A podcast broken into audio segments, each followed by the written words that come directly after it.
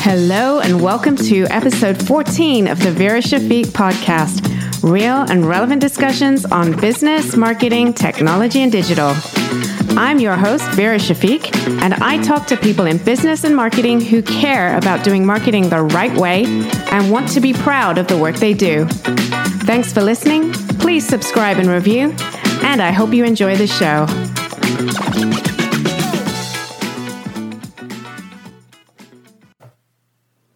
Well, hello there, and welcome everyone to the podcast. Uh, today, I wanted to do a solo episode and I wanted to talk about some of the things in the news that I've been reading about uh, in the marketing domain. Um, one of my favorite websites is marketingdive.com. It's one of my go to marketing news websites. And um, I came across some articles recently on there which I wanted to talk about. One of them uh, is regarding NFTs. So, if you don't know what NFTs are, they've been really widely featured in the news and media recently, and they stand for non fungible token. And what an NFT is, is a unique digital token which effectively verifies authenticity and ownership, and it's encrypted with the artist's or the creator's signature on the blockchain. And it's a digital ledger on the blockchain used in cryptocurrencies such as Bitcoin. So I believe the NFT uh, blockchain is Ethereum. I think they use the Ethereum blockchain for that simply because of the nature of the certification and the authentication that's needed. And I think it's um, kind of goes into the realm of a smart contract, which is something that you can trade in the future. But I'm not, I'm not 100% sure. And um, I hope to do a podcast sometime in the future to actually go into uh, blockchain in a much deeper way. But the point is that uh, NFTs have been hitting the news recently. And one of the articles on the marketing dive that I came across was regarding Charmin, the toilet paper brand. Um, whose umbrella brand is P&G, uh, they recently jumped on the NFT trend with a toilet paper artwork auction. Um, so, what they did was auctioned off three original digital artworks, and they um, basically donated the proceeds to a charity called Direct Relief, which is a nonprofit that provides emergency medical supplies and resources to needy communities. So, I thought this was a really interesting story and um, kind of shows the universal reach and use case for these NFTs. Um, so what P&G did was they they enlisted some artists and a graphic studio, and these the artists created images and artwork that basically shows rolls of Charmin toilet paper with different ornamentations. And this particular NFT came with a physical display that that allows the person who owns it to display the um, display this piece of artwork in their bathroom alongside real rolls of toilet paper. So I thought that was really unique and kind of funny. Um, but in terms of NFTs, if you've been listening to the media, if you follow Gary Vee, you'll see you'll you'll know that he's a really big spokesperson for these non fungible tokens. Um, you know, he's always on the cut, cutting edge of you know the futuristic types of things that are going on in the media. Um, he's he's always been a sports card collector and fanatic, um, and he always talks about his. Uh, I think it's his baseball card collection for what, from when he was younger, but he has been talking a lot about NFTs. He's really bullish on them, and um, you know is full. Is kind of heavily invested in in the whole uh, phenomenon, uh, and he has um, you know, talked about it on several news channels. You know, he's been on the news and, and has has really kind of talked it up a lot. Um, one of the other news items uh, similar to this one, just regarding NFTs, was the uh, digital mosaic artwork piece that was uh, auctioned off for $69.3 million. So, this was a piece of news, I think, probably over a month or two ago now. So it's a little older piece of news, but um, there's a South Carolina artist known as Beeple. and uh, I guess that's his stage name. He's been producing digital artwork for a while, and uh, one of his mosaic pieces of artwork uh, auctioned off for $69.3 million, and it was the most expensive digital asset with an NFT ever sold, and the third most expensive artwork sold by a living artist. And the person that bought it was some mysterious buyer. He was a cryptocurrency entrepreneur. Uh, again, he uses a stage name or a pseudonym. Pseudonym. His his name was Metakovan. I think that was his pseudonym. I think that's how you pronounce it. Um, and he has made a kind of living out of buying these NFTs and putting them up for sale to the public as tokens. So it's, it's a final, financial investment for this guy. And he seems to be making quite uh, a little uh, pot of gold for himself here doing this. So, um, anyway, that was, I thought that was interesting story on NFTs. So, listen out for more because I think we're going to be hearing a lot more about these in the media. So, the second story that I was reading on Marketing Dive was regarding brand collaborations, or you can call it co branding, which is happening on IGTV. And it seems to be a trend which is uh, taking up more and more popu- popularity. Uh, and the particular example they quoted was Whole Foods getting together with Headspace, which is an app that um, deals with meditation and mental wellness. And these two brands got together and created an IGTV series that showed recipes and cooking tips on how to make food which is friendly and um, conducive to a good mental health. So, um, this was really interesting because I thought okay, yes, we we we hear about brands getting together, you know, doing co-branding marketing activities, but the use of IGTV to do this seems to be uh, more popular and seems to be a really effective platform on which to do these kinds of things. So what Whole Foods did was they teamed up with Chef Sophia Roe and Dr. Uma Naidoo, who's a Harvard nutritional psychiatrist and the author of a book called This Is Your Brain on Food and they put together this four part series called Food for Mood. And they did it on IGTV, and it really um, kind of took off. Kind of makes sense, actually, the way they did this partnership because their target audiences, while not necessarily exactly the same, have some overlap and definitely have some similarities in their mindset. So we've got your Whole Foods audience, which is the healthy eating, healthy lifestyle audience, love, love to eat food that's good and healthy and organic, um, vegans, etc. And then the Headspace audience, which are people that are into mental uh, wellness and health, right?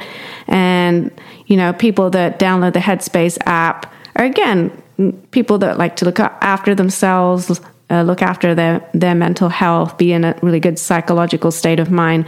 So, you know, getting together seems to be a no brainer, no pun intended.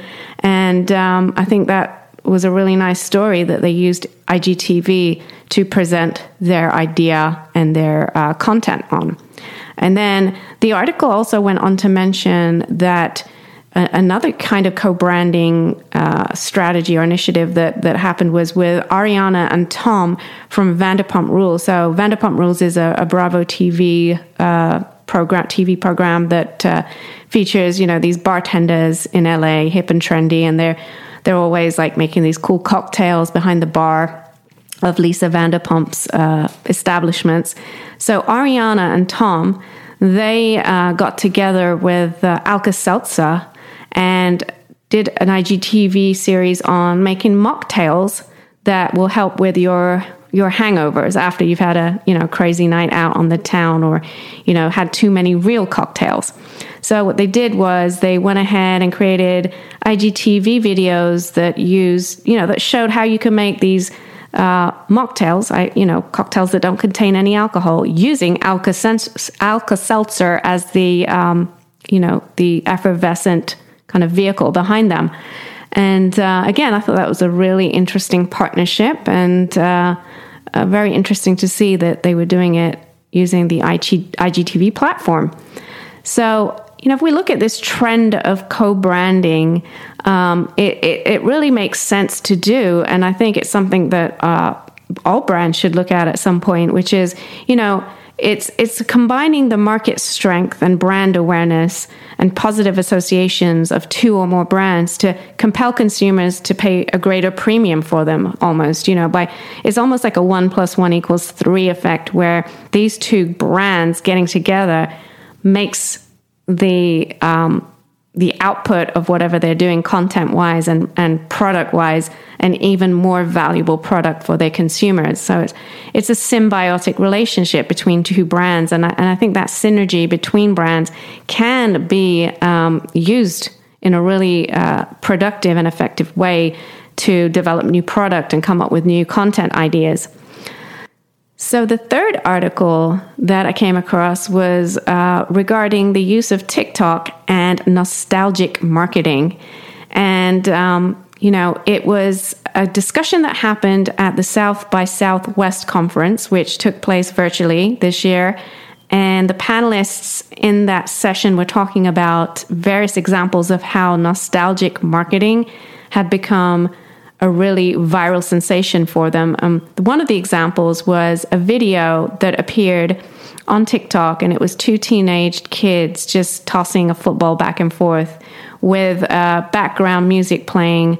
Um, and the background music track was just the two of us by bill withers so it's interesting that that track itself is very nostalgic it's an old uh, you know an old piece of music which does bring back memories for a lot of us and it was two kids just innocently playing football in in the backyard. And that video went viral because it got picked up by the NFL and they started to comment on that video and really kind of took that video under their wing. And since then, that video has racked up about 67 million views. And the teenagers got involved, and, um, you know, it just became a sensation. So this just goes to show how user generated content can really play into uh, the success of something that wasn't intentionally a brand play, right? This wasn't necessarily aimed towards the NFL, but the NFL will be able to were able to pick it up and make it into something. And um, you know, we when we think of nostalgic marketing, it's something that works really well right now in the current zeitgeist because of all of the stresses of COVID and what people have been going through the last year or so. People want to get away from the current situation. They want to go back to the old days and sentimentalize. So it really makes sense that nostalgic marketing is something that, you know, brands should try. And in this case, it was on TikTok and it worked really well. And then in this same South by Southwest session, there was also a discussion with um, the social media head of Ocean Spray, which I think we're more familiar with the story of Ocean Spray that happened earlier in uh, 2020, which was. Um, the guy who his name was Nathan Apodaca, I think that's how you pronounce it. His uh, TikTok handle was dogface208. Um, he shot a video uh, on his skateboard. So um, this, the backstory to this was he was, I believe, he was a potato worker, potato farm worker. He was late for work one day. His car broke down, you know, and he had to jump on his skateboard and hit the road to get to work on time. So he videoed himself riding into work with the the hit uh, by Fleetwood Mac, "Dreams," um, and that again nostalgic song. It's a hit from 1977. He looked really happy. He looked really cool on his skateboard. He was sip, taking sips out of his bottle of cranberry cranberry juice, ocean spray, and. Um, it went viral, and we I think we've probably all heard about that story and probably all seen the video itself because it really did um, hit the media in a big way. And again, so this brand, Ocean Spray, wasn't even on TikTok at the time, but now they've made it part of their strategy to boost awareness, uh, especially amongst the younger customers, because um, Ocean Spray has traditionally been more of an, uh, you know, an old school product. Uh, people of the older generation probably remember drinking that juice when they were kids. And now that we have the Gen Zers, um, you know, coming up and probably they're not as familiar with that brand as maybe they should be. So Ocean Spray really jumped on this bandwagon and have got onto TikTok to uh, grab that that particular uh, audience segment's attention. Um, and then there was a quote from the social media head of Ocean Spray that came right out of that panel at South by Southwest. And she said, especially during the time when the video came out, people were starting to feel COVID fatigue and looking for something to make them feel good. Just the feel good sensation of Apodaca riding the skateboard with that song was really nice, and it ties into who we are as a brand. So, uh, again, really interesting story. And just incidentally, I read about something as a side a side story here that this um, TikTok sensation, Nathan Apodaca, is actually auctioning his viral video uh, as an NFT. So this kind of ties back to the original story that I talked about. He thinks that it's something that people will be really interested to uh, own as a piece of media collectible. Um, I guess, pop culture, which it really is right now. So he's put it up, and bidding starts at $500,000, and it's going to be a non fungible token on the blockchain. Um, interesting to note, though, that this song by Fleet, Fleetwood Mac will not feature on the video, and nor will the Ocean Spray brand name. So I guess they're going to blur it out or something because of copyright issues. But he's still going for it, and uh, I think that's a really great story. Um, I'm sure he'll put the money that he makes out of it to good use. Well, I hope you enjoyed that uh, little article roundup for this week. And I will be putting a link in the show notes to each of those articles so you can check them out for yourself.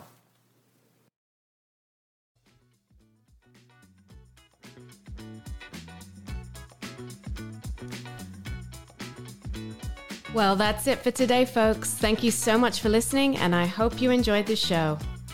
If you did like what you heard, please subscribe to catch more episodes, and I'd really appreciate it if you'd leave a review and share with your friends and colleagues.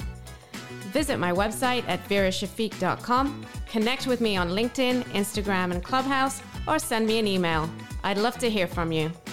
Until next time.